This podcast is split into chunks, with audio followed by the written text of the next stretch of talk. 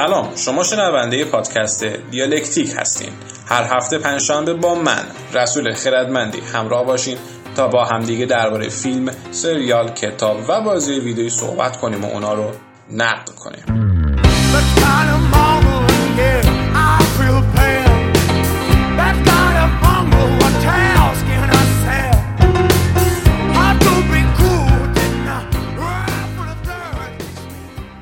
دکتر اسلیپ رو من می‌خوام این هفته شما معرفی کنم.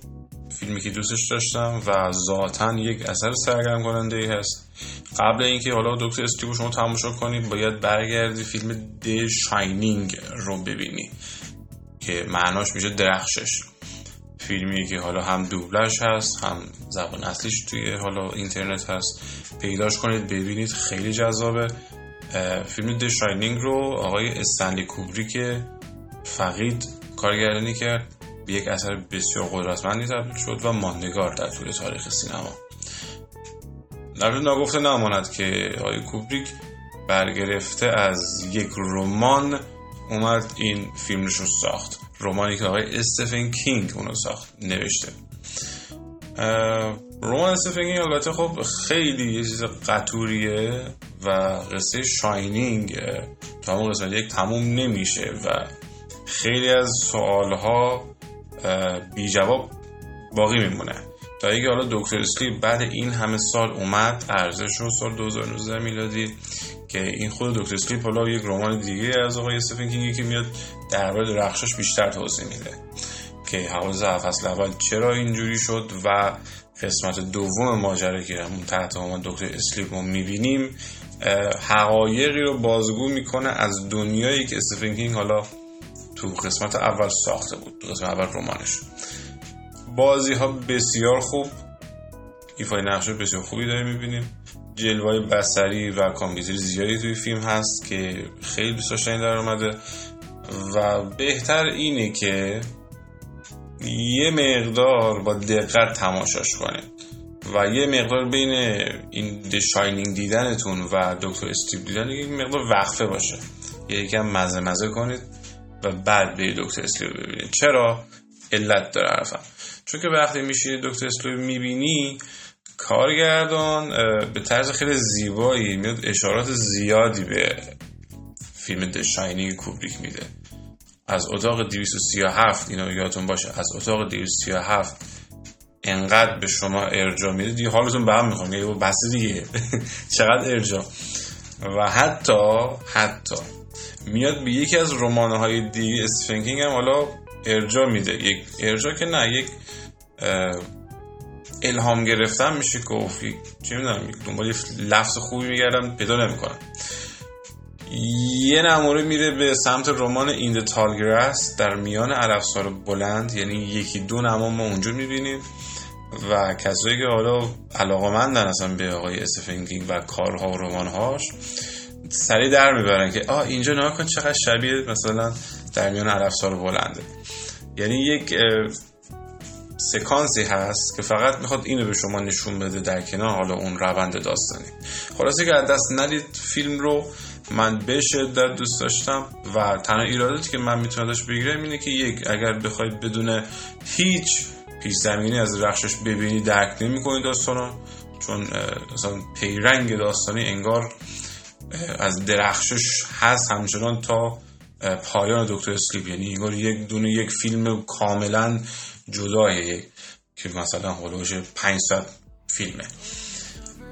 در این صورت واقعا هیچ ایرای دیگه نداره. بیشین تماشا کنید که هر کی تماشا نکنه جمع از ایران بره دیگه. حرف دیگه ای نداره فکر پرواز باشه مال من. بذار دستای تو تو دستای من راشم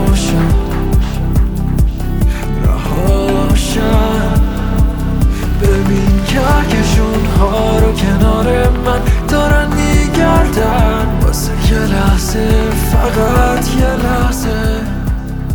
بگیر دست من خب بحث استفن بابه بذار یه سریال همین الان معرفی کنم به شما سریال که جدید اومده و اونم برگرفته از یک رمان استفن کینگ به اسم The Outsider.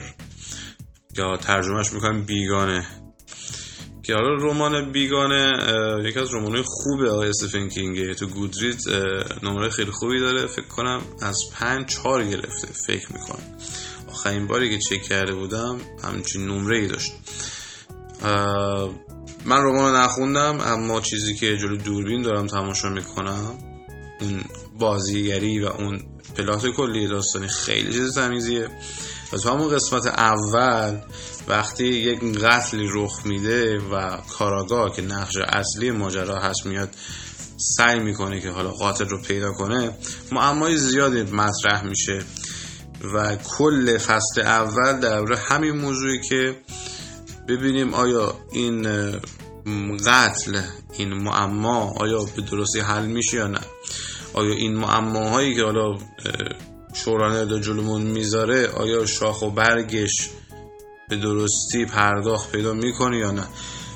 فعلنه که حالا سه قسمت اومده ازش یعنی در زمانی که من دارم این پادکست رو ضبط می‌کنم سه قسمتش اومده و خوب بوده. یعنی هیجانش بنز کافی هست که شما رو مجاب کنه کل این سریال رو ببینید احتمال زیاد در همین حد فصل اول باقی میمونه و داستان تموم میشه برای همیشه.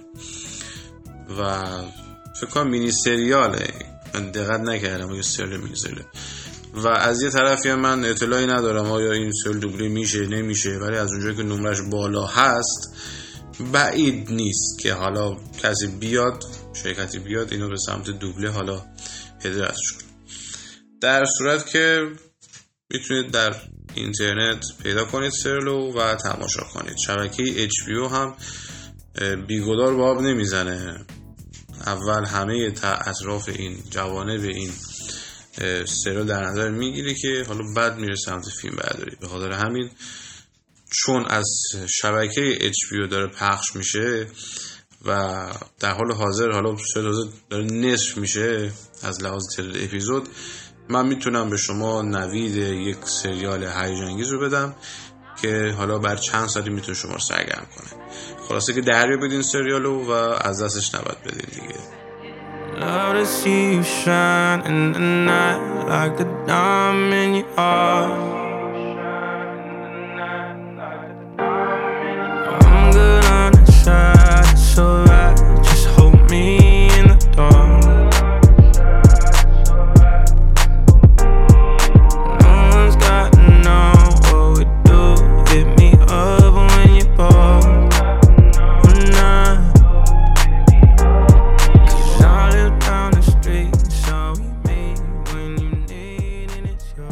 واقعا نمی‌دونم چرا زودتر این کتاب رو معرفی نکردم. کتاب در جستجو مولانا کتاب قابل احترامیه.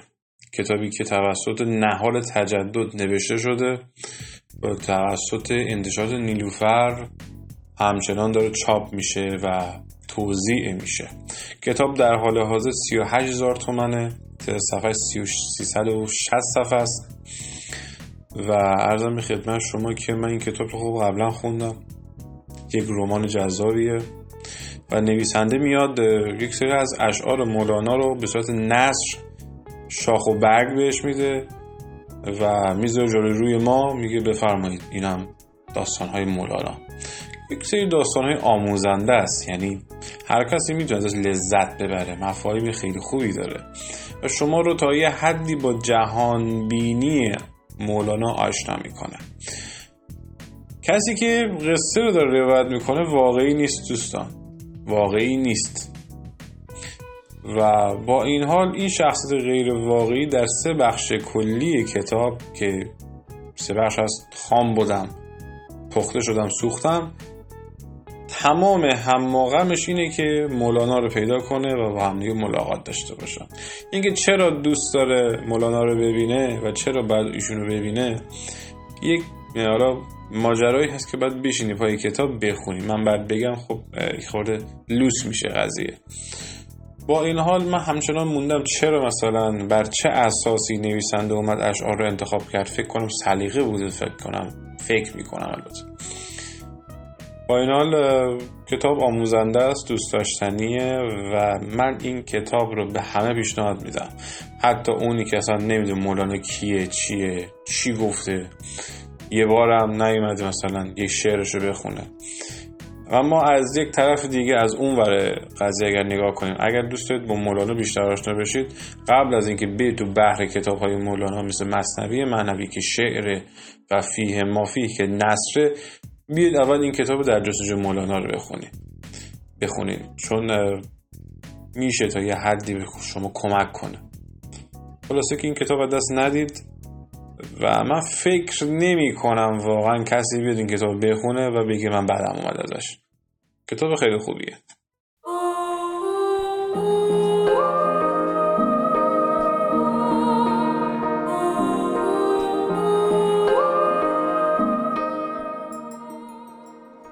بیست و هفت مرتبه من کاد زدم. 27 مرتبه من دوباره صحبت کردم. و 27 مرتبه من هرس خوردم که چرا مثلا اینجا همین توفاقی زدم. چرا اینجا اینجوری گفتم. چرا اینجوری حرف زدم. این نوع گفتار خوب نبود. و حالا مسئله دیگه ای که بیشتر فقط من می‌دونم ظاهرا. شما که خبر نداری. شما یه توفاق رو می‌بینیم میگه اه نگاه کن یارو مثلا توفاق زد. در صورتی که من چیزی جلوم نیست که از روش بخونم. من همه چی رو تو ذهنم آماده می‌کنم حرف می‌زنم. چون دلم می‌خواد که دلنشین تر در بیاد صحبت ها خلاصه که ممنون از اینکه وقتتون رو در اختیار من گذاشتید. یه 15 دقیقه با هم بودیم. دمتون گرم. اگر خوشتون اومد از اپیزود این هفته به اشتراک بذارید و اشتراک گذاری شما حرکت مثبت شما برای دیده شدن بیشتر ما یه امتیاز خیلی خوبیه. پادکست رو طبق معمول من باید بگم زاره هر دفعه. از بسترهای مختلف می‌تونید بشنوید. اولین بستر شنوتو هست. دومین بستر Castbox هست. Google Podcast هم هستیم. IGTV هم من آپلود می‌کنم تو صفحه شخصی خودم. کایدی من هست. آر بدون هیچ فاصله نقطه بعدش خیرتمندی دم آریان محمد زادم گرم. همچنان با قدرت داره میکس و مسترینگ رو انجام میده. ممنونم ازش. تا هفته آینده پنج شنبه ساعت ده شب. البته یه نکته هم داخل همین الان بگم. امکان داره جمعه آپلود کنیم. خواهشان اگر پنجشنبه نرسیدیم آپلودش کنیم. دیگه ببخشید دیگه. یه کاری جایی شد. ما هم آدمیم. شد یه جایی دلمون بخواد بریم ببخشید. اگر پنجشنبه حالا نرسیدیم تا جمعه هفته بعد خدا نگهدار.